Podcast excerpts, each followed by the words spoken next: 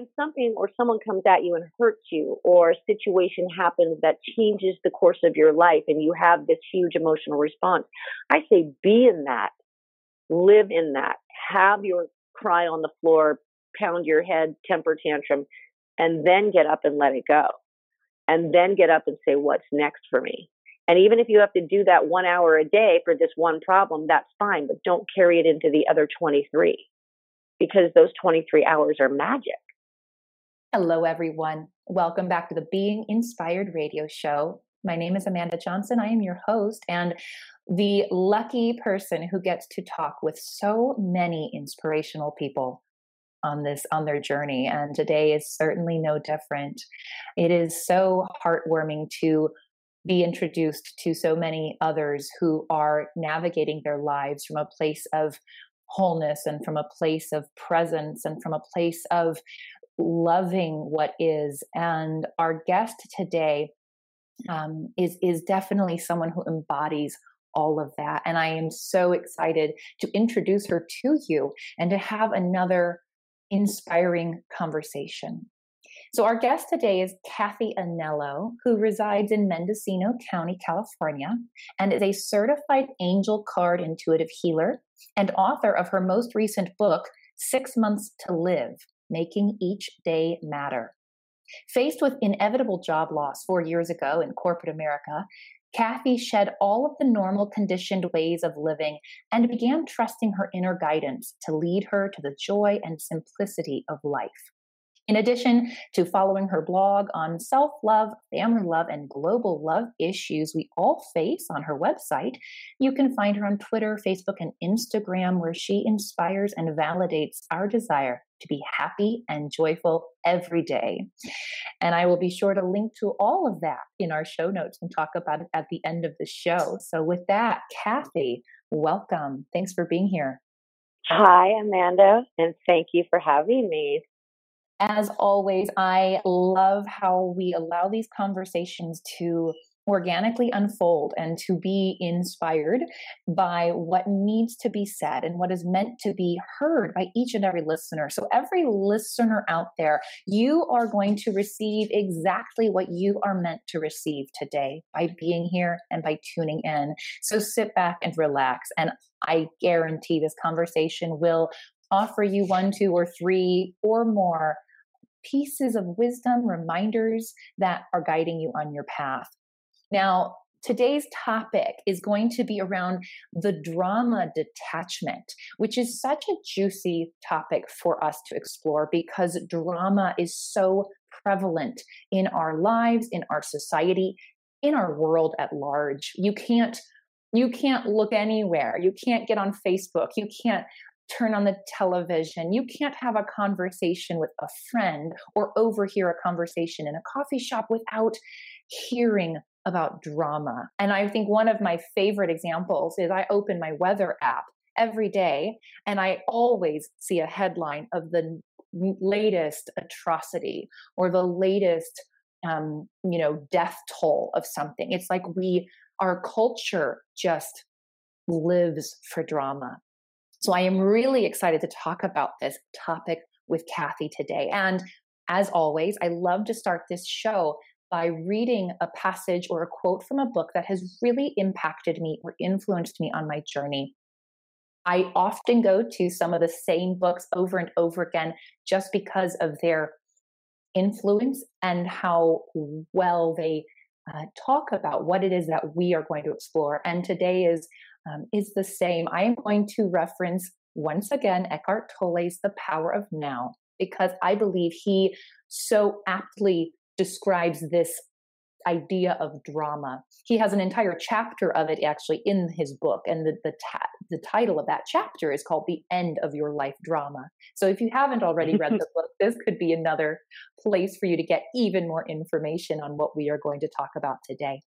But the quote I'd like to read for you, and Kathy, what I'm going to ask of you as well is go ahead and listen to this quote and listen for the truth it has to speak to you today. What is the reminder? What is the, the remembrance that it is offering to you? And we'll use this quote as a launch pad to our conversation as as a jumping off point to see how Eckhart explains it and how does that resonate with your own life experience around drama. So here's the quote from The Power of Now. Whenever you are not honoring the present moment by allowing it to be, you are creating drama. What people fear and resist most is the end of their drama.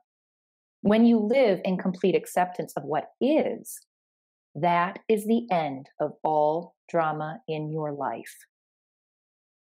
It's so lovely that you picked a quote from Eckhart Tolle, who was probably one of the most inspirational uh, people during my journey when I was trying to find peace in the present moments of my life. And so, uh, one of the things that he also says, and I actually quote this in my own book, is the present moment is the field on which the game of life happens. It cannot happen anywhere else. And how do you make peace? By making peace with the present moment. And I think that is where drama, drama happens and we keep it going for a long time when it's actually outlived its lifespan, maybe in an hour. But if it happened to you, you know, you're like, oh, my God, this happened to me. And the person next to you is like, not affected because it didn't happen to them.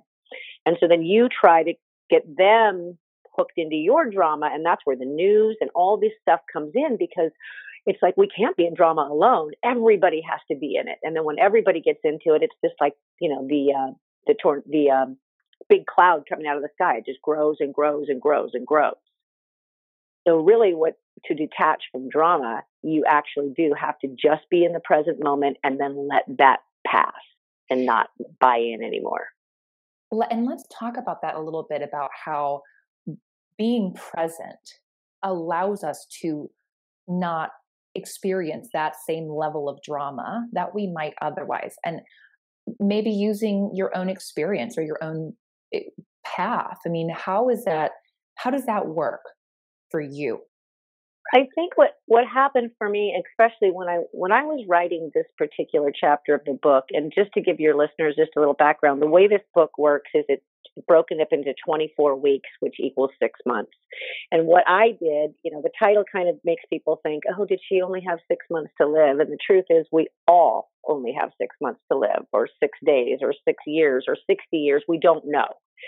So when I was writing this book, I was trying to find a way to live happy as if I only had six months because what would I do different in those six months if I knew they were my last, which is what we should actually be doing every day because we don't know. So what for me, the drama detachment, I was in a particular, this particular chapter, I was in a situation where drama was coming at me at every level work level ch- children level relationship level friendships and i was so being hit in so many areas, you know, global, there was things going on in, in the environment that were stressful and, and dramatic and people were being affected. And so what I had to do was try to say, what if I didn't let any of this affect me and I stood objective? I allowed my children their drama and just listened. I allowed my spouse to go off and just listened. I allowed, you know, the world to be as it was without trying to change it. Like, so what happened is just basically I had to learn how to have a calm response instead of a dramatic response. And that is not always easy, especially me. I'm an Italian woman. you know, I can. So what was happening is I was having all these dramatic responses to all these things, and it, it just I was sent into overload. And I went, wait yeah. a minute. Yes. This would not be happening if I had six months to live because none of it would matter. So it's really about finding your center and being able to, in the moment, discern if it's your stuff or not your stuff. That's a big part of the drama. Like the stuff on the news, it is our stuff because we all live in, in our country, but it's not really our stuff. You know, and sometimes you can only do small things from your living room couch. But I know, like you said on Facebook, people are I had a girl yesterday who wrote, please stop being negative. And I posted something and it said, there's not enough stage in the world for this shit. Like, we can't cure the whole world today from the drama that's happening. We can only start with ourselves.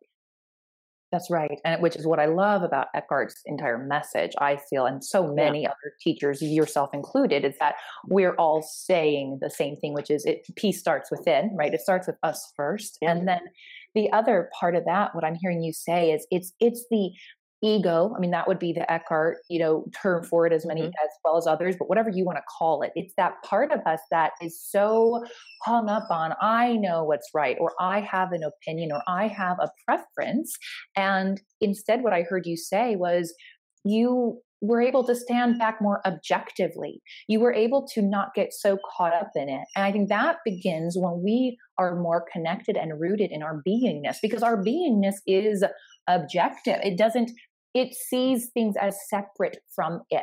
When I can see myself as separate from that event or from what my you know partner is saying or from what that coworker at work says to me or from even that accident that happens down the street right mm-hmm. if i mm-hmm. can remain yeah. and see myself as separate from that now this is not saying we are separate because that's going to contradict a whole nother truth that is in this world. right, right. connected, right? We we know that suffering. I concur.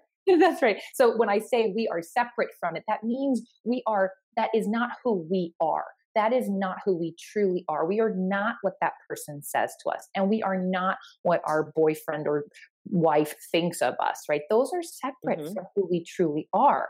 And so I hear you in your you know, in your experience, you became a master of that, or you started to be more mm-hmm. grounded in who you truly are. Would you agree with that? God, I wish I could say give me a hundred percent score on that. But the truth was when when I actually lived this week, what I did was in this week, I tried that theory and I thought, well, what if when somebody comes at me and they're ranting and raving, that I detach? Or what if I say um, that I don't have to let anyone else's mood or power trips hurt me or affect me today?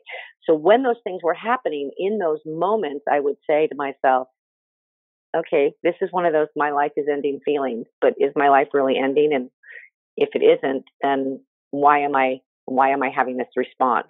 Because it's not going to do any good.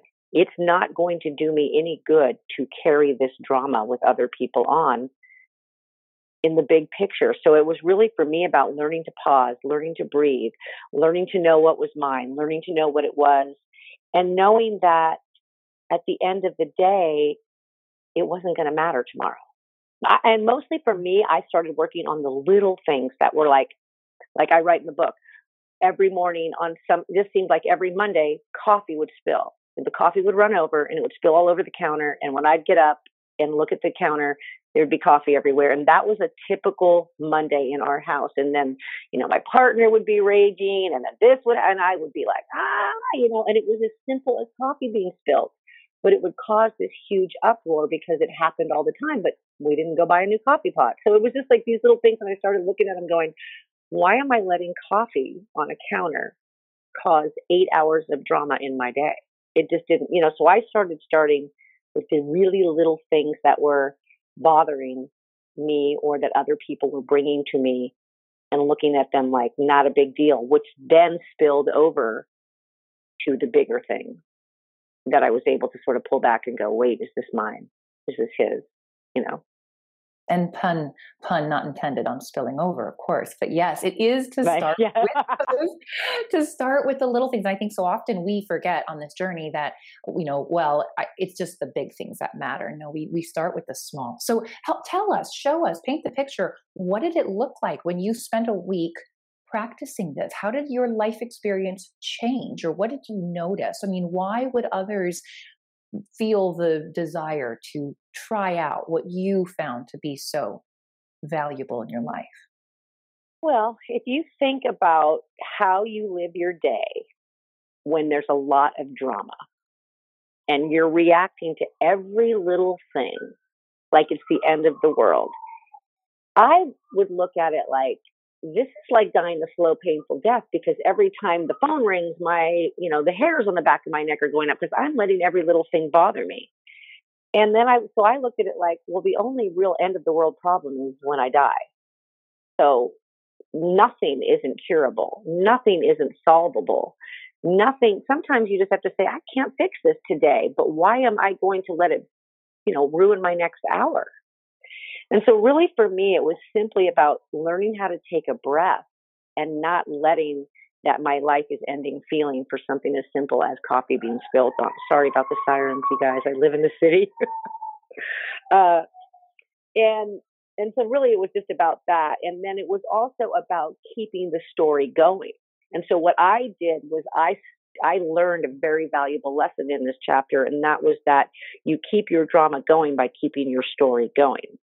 And I was going through something, my pain was still inside me, and I couldn't detach and so I was bringing this drama to other people's lives. And then one day this girl said to me, Oh, yeah, I remember when I was in a similar situation and everybody else was over it and I was keeping it going. And she said it so nicely to me that it was like, Oh, so what you're saying is I'm keeping the story going. And I got it in that moment that if I continued to talk about that, just for instance, coffee spilling, like if I told everybody during, oh my God, the coffee spilled all over, then I was keeping the drama in my body. Whereas if I just cleaned up the mess and walked out the door, that coffee thing was done. And I think that's as people, like humans, you know, just human nature, we don't always do. We don't always just leave the coffee, you know, spilled in the kitchen that day. We take it with us to our job. We take it with us to the car, to the guy next to us who's driving, you know, slower than we want to slow. So it take you take that edge with you when you don't just let it go, as Eckhart Tolle says, in that moment and we're not accepting it. We don't we aren't accepting and saying oh the coffee spilled today. That is what is. Yeah. moving on clean yeah. it up. Now why my question this is like the million dollar question kathy why are we so attached to bringing our stories with us and to keeping the story going? What is your perspective on that? That is the million dollar question. I think that we do it because you know, I mean, I'm the opposite. I, I look at the ways not to do it. So to think of why we do it, I think it's just because we can't let go. I think surrender is not in the equation when we keep drama going. So when you surrender your problems and every day you say, here you go, universe, you got this, then there's no drama. But I think that we, I mean, it's hard to say why we do it. Human nature, uh, uh, it makes us feel uh, important. It validates us sometimes if we're able to say, "Yeah, I spilled coffee," and then someone was like, "Oh my God, that coffee pot's horrible." You're like, "Yes, it wasn't my fault." You know, you're like, so validation exactly. is a big thing, and a, and these are simple. You know, I'm talking about, about real life things, but the truth is, people need validation for their problems, and they need reinforcement for their problems. And if we detached from other people's validations and just said, "Oh, I spilled coffee." It doesn't matter what brand I use. It doesn't matter because it's it's the validation I think part piece that we want. And even in the big life problems, you know, we keep telling our stories of woe and our friends, you know, rally around us and they're like, yeah, he's an asshole. Excuse my language. But, you know, like, it's like mm-hmm. you get that and then you get all that validation and you're like, yeah. And then, but why? Because I'm just keeping it going think that's the reason. Validation and and some people like drama. Well of course we do right? And i what i'm hearing you say if i were to summarize it up in my own words would be a absolutely the validation of that ego of if if i believe that who i am is the coffee spilling over or my husband's reaction or my coworker's snappy comment i need that to be validated. I'm going to need that validation either by fighting it or proving it in some way. Equally the other piece of that is the the surrender as you so aptly pointed out is that if i were to then instead be okay with what is be at peace be accepting of what is there is a there is a practice of surrender saying okay this is beyond me this is larger than me this is what it is this has nothing to do with me and i surrender that that requires a very deep level of trust in something other than ourselves. And so much of our lives as human is spent controlling and contriving and making sure that we don't let go of the reins of life, right? Because why? We don't trust that it will be okay if we aren't the ones in control. Which, of course, is one of the greatest, you know, fallacies of existence, I believe. well, none of us are in control, but that is really true. Surrender was a piece that I think probably is one of the most difficult things to do is to surrender. But it's not giving up. Surrender is giving up the power to a higher power. It's saying, I have faith that however this problem works out is the right one for me. And, and, you know, and, and, and when you detach from the outcome, you starve the drama and you open up your life to the next moment, which could be wonderful having you forget about that whole problem you had before. If you hang on to that problem before you don't surrender it, you are closing yourself off from the good to be able to come in. And I really believe that even though I think surrender, and as you were speaking, I'm sitting here shaking my head going, it is one of the hardest things to do in situations where you wish you had that grip hold. Now, what I'm really curious about here, and I ask this more for the listeners, uh, is because I've also explored this for myself eh, on my journey, is the the word detachment or the word to detach. Sometimes we can see that or experience that as a I don't care. You know, it's kind of like, ah, I'm just mm-hmm. going to detach. I don't give a fuck. I, you know, forgive my profanity, but just like literally this like resignation is I don't care what happens. Now, I know I and I can feel you aren't meaning it in that way, right? When you say to detach, there's a different quality at stake. And and you talk a little bit about, you know, the idea of we get to choose how we perceive our reality. It's how we perceive and how we proceed. Those are the two things that we get the choice in. And so I absolutely understand what you're saying about detachment having a negative you know, in tone. But the truth is, when I say detaching from drama, I'm detaching to the outcome of the drama. I'm saying I am not going to roll this over in my head all night so that I can't sleep. I'm going to say, this happened. I have to live with my choice or someone else's choice that affected me. And I have to detach from how this ends.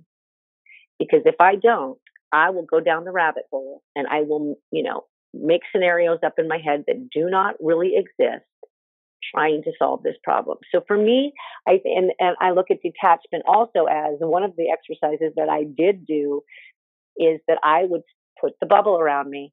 And if I knew I was going to meet up with a friend that was going to have tales of woe before I even got there, I would ground myself, put a little bubble around me and say, I can just be a listening friend today and because I knew I knew this person's personality, or I can just be in a calm place today. And I would really train myself around the people that I knew were more dramatic. And you know, that's not to say people probably don't do that for me as well, because there are times when I can be dramatic. We all can. Absolutely, especially if you're, you know, an Italian American woman, you know, with a big personality. I get it. I get it. Yeah. We like that. again, that that goes back to um, this idea of we just we love our stories and we love getting people to come in and, and share in them with us and uh, another thing that you know eckhart tolle also he points to of course in miracles and just this idea that when we are truly conscious meaning we are aware we are awake we are in um, in touch with our beingness our, our source our essence. I mean there is just there is no need for conflict. We we we no longer generate our sense of self from that right? And I, I you know in your book you do talk about that we can create how dramatic something is in our lives. And i'm curious if you could just explain a little bit more about what you mean by that. Well i think that we create we make it bigger with our thoughts like our thoughts are the, are the, deciding factor. So your thought about something is what makes it small or big. And so I I go to the other side of the fence and I say, you know, I believe that whatever has happened is actually a protection or a blessing, and that everything's supposed to be exactly as it is. And so, so for me, it's just our thoughts that do that. It's only our thoughts and our talking about the story. So those two things, if you say, I can't solve this, and a lot of people, like one of the things I write about is that I use this trick, and I'll tell you the trick that I use, and I got this from Abraham Hicks. And what I would do is when those thoughts to bring that drama higher in my life would come in, I would change the subject in my head. And I would be like, oh, what a beautiful day. Look at the sky, how blue it is. Is that a purple pillow over there? Wow, that's pretty. And I would force my thoughts away from the drama that I was in. And that somebody called me out and they said, well, that's denial. I said, it, it could be denial, but it works. So if I change my thought about something, then I'm not living in that drama. Or if I just even write down how I want the outcome to come and I write that down and I put it on a piece of paper and I put it in a book and I say, this is the outcome I want. Well, why wouldn't I just be able to let it go at that point? Because the universe evolves how the universe evolves. So hanging on to that, you know, making that more dramatic than it is, is just me dying a slow, miserable death. And I just refuse to buy into it anymore. I mean, I've done it. I wouldn't have written a chapter about it if it wasn't a part of my mm-hmm. life on a daily basis. But, but now, I, I mean, there are times when I'm still very dramatic and then I go, oh, yeah, no, not going there. Mm-mm, not letting you consume my thoughts for the next six hours. And I change my thoughts. I just move on. Some people say it's callous, but so and not you know in denial. And uh, but again, I say, well, it works. And if it works and it makes me happier than I was an hour ago, then that's how I'm going to live if this is my last hour. If that makes any sense. Oh, absolutely. I mean, if you, I mean, for those, you know, to those who say, oh, it's denial, well, what I would also offer is, I mean, there are uh, numerous teachings and truths out there that will remind us, uh, down to even a scientific level, if that's the proof you need, is that our thoughts do create our reality. So if I get to change my thought, which is what I have control over in this immediate moment, in this present mm-hmm. moment, that is not denial. That is taking action and and and taking the um, and being an empowered co-creator of my life. So I would I would challenge anyone, you know, of course, to say uh, that would just be denial. Of course, we want to feel our feelings and we want to be open to what is moving through us, but that doesn't mean we need to create a story and attach negative thoughts to what we are experiencing. Yeah, I mean, one of the things that I did, you know, like, and I, I, I give you guys this uh, uh, in the book, but basically what I did was when drama would come up, I will confront it in the moment. So, in other words, if, if an emotional response is coming from me that either brings anger, fear, frustration, tears, sadness, you know, whenever something like that comes up, I will, I'm not one to push my feelings down. I confront those in, in the moment. I trust the flow of my feelings. I let myself be vulnerable and I stay in the flow of those feelings for that hour, you know, for that moment. And then I surrender. That's really the key right there because I think that you're right in the sense that we must feel those feelings because we can't push away our emotions or they're going to come back another way. So a lot of the times, you know, I mean, those silly little dramatics where you're honking the horn at the guy next to you, yeah, let that go because life's way too short for that. Like we don't need to have angry little moments, conversations in our car with somebody who's not even hearing you in the next car. Like that's that's just bringing your stress level up. But when something or someone comes at you and hurts you, or a situation happens that changes the course of your life and you have this huge emotional response, I say be in that, live in that, have your cry on the floor, pound your head, temper tantrum, and then get up and let it go. And then get up and say, what's next for me? And even if you have to do that one hour a day for this one problem, that's fine, but don't carry it into the other 23 because those 23 hours are magic. And, and you know, we only have, what is it, 1440 minutes a day is all we have. When you look at it in a perspective of 1440 minutes, you're thinking, okay, I wasted 60 of them right there. I'm good. Well, Kathy, this is so good. And of course, uh, at this point, anyone who would love to know more about these, um, not only this chapter, but the others that you have in your book about how we can really make the most of our everyday life because no to your point none of us know how long we are here and how long we will be here so be sure to go grab a copy of six months to live uh, it can be found on amazon uh, and then of course you can find out more about these exercises and tools that she has so graciously already given us some insight into and now for the conclusion of our time together, Kathy, I would love to pivot and ask you a few questions that I ask each of my guests uh, to better understand what it is that inspires you and where inspiration comes from in your own life. And so, my first question is Who is a source of inspiration for you and why? I would say there are two people right now that I've been working with that are inspirations. Um, one is Nancy Levin and one is Rebecca Borucki, and they both are authors. Nancy Levin just wrote a book called The Relationship Blueprint. Rebecca Borucki has a book called You Have Four Minutes to Change Your Life, and it's about how to calm, you know, your anxiety and stress. And I've worked with both of them um, in the capacity as my life coaches. And they inspire me to be a better person and, and they inspire me to see me for who I really am and not put on personas and not be the person that, you know, people want me to be and really just own myself. And they have been catalysts in the last seven months of really, I just went through a really difficult period and uh, without them, I would not have survived. There was no way, but they really just you know, sat with me and we're talking on Skype, you know, and Zoom because that's how you do it these days, but really just teaching me more about who I am and what I have to offer the world and not to be afraid to show up for myself and some of the things that were holding me down. So I would say those two women right now are my points of inspiration. And then Wayne Dyer, you know, without a doubt. Mm-hmm, of course, he often makes the list, at least for many of the guests on the show. For sure. Oh, beautiful! Oh, beautiful answer, and and what a gift that you have these women in your life. And of course, mm-hmm. I always mm-hmm. know that you know it goes both ways, and you are a gift to each of them. So, my second question is: What place or activity is most inspiring you right now?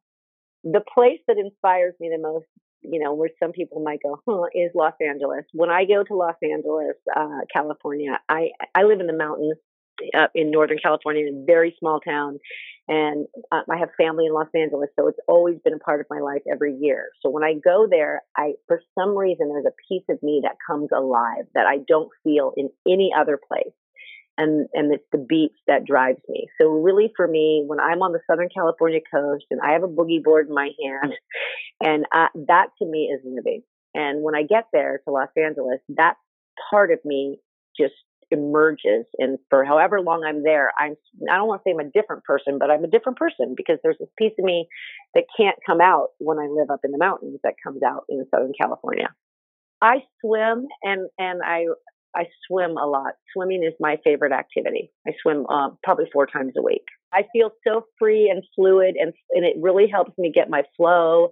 When I'm swimming, um, I don't have thoughts in my head when I'm swimming. It's like a freedom. That's awesome. Full body, full body chills when you were talking about yeah. the um, places and activities. Awesome. I can just feel it. And my final question here, which can sometimes be a little challenging to answer, especially if you are a big reader like I am, is what is a favorite book that has inspired you personally or spiritually on your path? My favorite book is probably Eat, Pray, Love. That book and that story at that time when I read it was very catalyst in making some major changes in my life. And um, so that was one of my most inspirational books. Um, but the, my favorite book that I've ever read in my whole life, which is the craziest thing, is The Firm by um, John Grisham. I John Grisham. Okay, I love that, that book. book. Okay, so that book, I will, you know, when someone asks me, I could like pause time and say that I started that book in the morning, and I was sitting at a pool and I did not go home until eight o'clock that night until that book was finished. I couldn't put it down. I was in every page and everything. That was long before the movie came out. But I always thought, like, when, it, when that book and maybe The Bridges of Madison County was a book that I wouldn't put down start to finish. Like, I just couldn't put it down. So that was my, The Firm was one of my favorite, favorite, like, fictional, get lost in a novel books. Wow, great answers. First of all, I love that Eat Pray Love made the made the cut here. I don't think I've heard that one yet, even though it, it's just. I mean, I love Elizabeth Gilbert, and, and whatever she touches seems to turn to gold. And then I I I love the fictional get lost in type books. I mean, there's a there is another form of inspiration that comes from that. So not to discount it or think it's you know not right. I mean, I think for me, I think when we get like you know for activities and this kind of even plays into the dra- drama detachment. Like if you're feeling dramatic in a moment and you can't get out of your thoughts go pick up a book or put in a podcast and mm-hmm. change the dynamic of what's happening for you in that moment. Those are activities that are tried and true that are going to get you out of your head for sure. A podcast or a book. Like TV is harder for me. I don't watch a lot of television, but but those two things I can completely get lost in and be like, oh, an hour just went by. Whoops. now I'm back.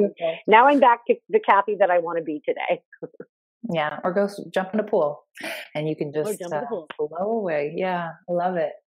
Well, Kathy, thank you so much for sharing your own um, experience and your own insights around this. I think very prevalent, obviously very prevalent topic in our in our world, which is all around being it really is to today. trauma. Yeah. Mm-hmm, mm-hmm.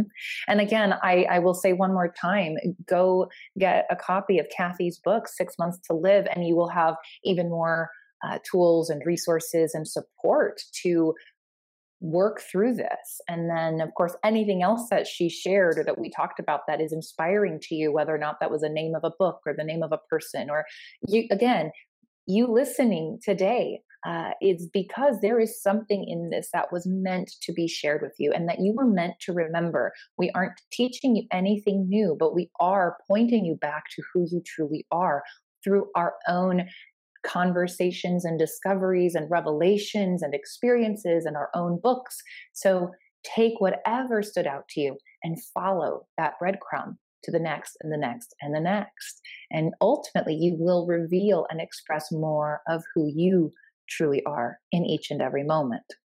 So, Kathy, thank you so much for being with us today. You can find Kathy at kathyanello.com. And I, like I said, I'll be sure to put those links in the show notes. Mm, so thank you. Thank- it is a delightful conversation. It's one of my favorite subjects. I hear you. I hear you. We could go on and on about it. So, anyway, more to come, I'm sure, in other formats. And thank you all for listening and being here with us today. And until next time, many blessings.